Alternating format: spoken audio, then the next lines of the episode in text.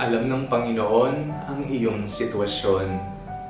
Ako po si Father Fiel Pareha at ito po ang ating segment, ang Daily Devotion, na kung saan tayo po ay magdarasal, magbabasa at magninilay kasama ng salita ng Diyos sa buong taon. Manalangin po tayo. Sa ngalan ng Ama, ng Anak at ng Espiritu Santo. Amen. Halina, banal na Espiritu, liwanagan mo ang aming puso at isip nang maunawaan at may sa buhay namin ang iyong salita. Amen. Our Bible passage for today is from the Gospel of St. John chapter 8 verses 10 to 11 and I read it for you. Jesus straightened up and said to her, Woman, where are they? Has no one condemned you? She said, No one, sir.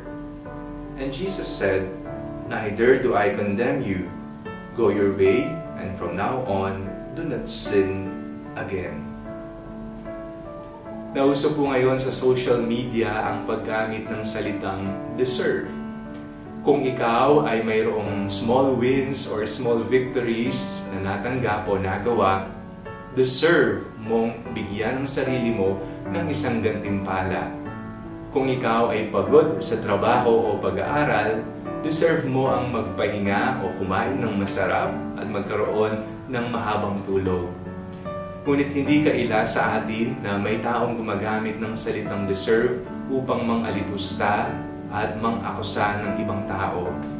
Halimbawa na lamang kung ang tao ay nagkaroon ng isang malalang sakit at kilala siya na isang mayabang na tao, ngunit sa kadahilan ng hindi natin alam, siya ay tinamaan ng sakit may maririnig ka o mababasa kang komento, deserve.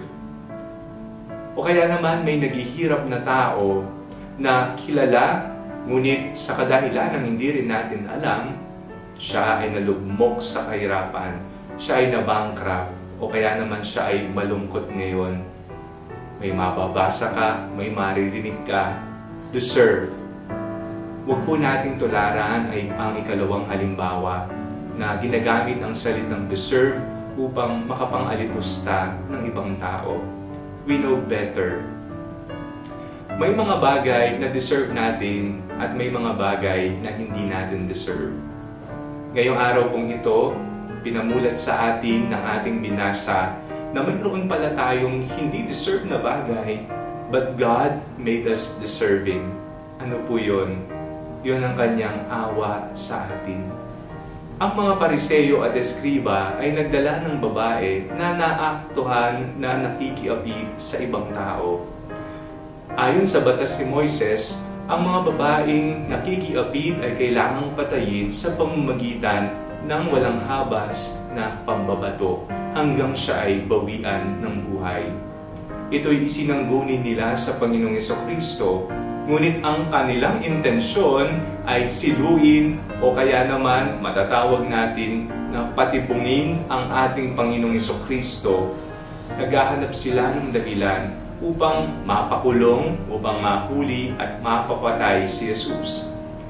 But Jesus know better, kaya ang sinabi niya, kung sino man sa inyo ang walang kasalanan, siya ang unang dumampot ng bato at maghagis sa babae alam niyo po ang nangyari, isa-isa silang nag-alisan dahil alam nila sa sarili nila na sila man ay may nagawang kasalanan. Ang natira, ang babae at ang awa ng Diyos. Ang awa ng Diyos na makikita natin sa ating Panginoong Heso Kristo. Tayo pong lahat ay mga pasang-awa pasang-awa dahil binibigyan ng panibagong pagkakataon na magbagong buhay, magbalik loob, itama ang ating sarili, paniwala ng katotohanan, gawin kung ano ang nararapat at kalugod-lugod sa Panginoon. Makikita natin na itinuturo sa atin ng Panginoon na ang awa ay may kaakibat na katarungan at katotohanan. Isa buhay po natin ito ito po ang turo ng Panginoon sa ating lahat.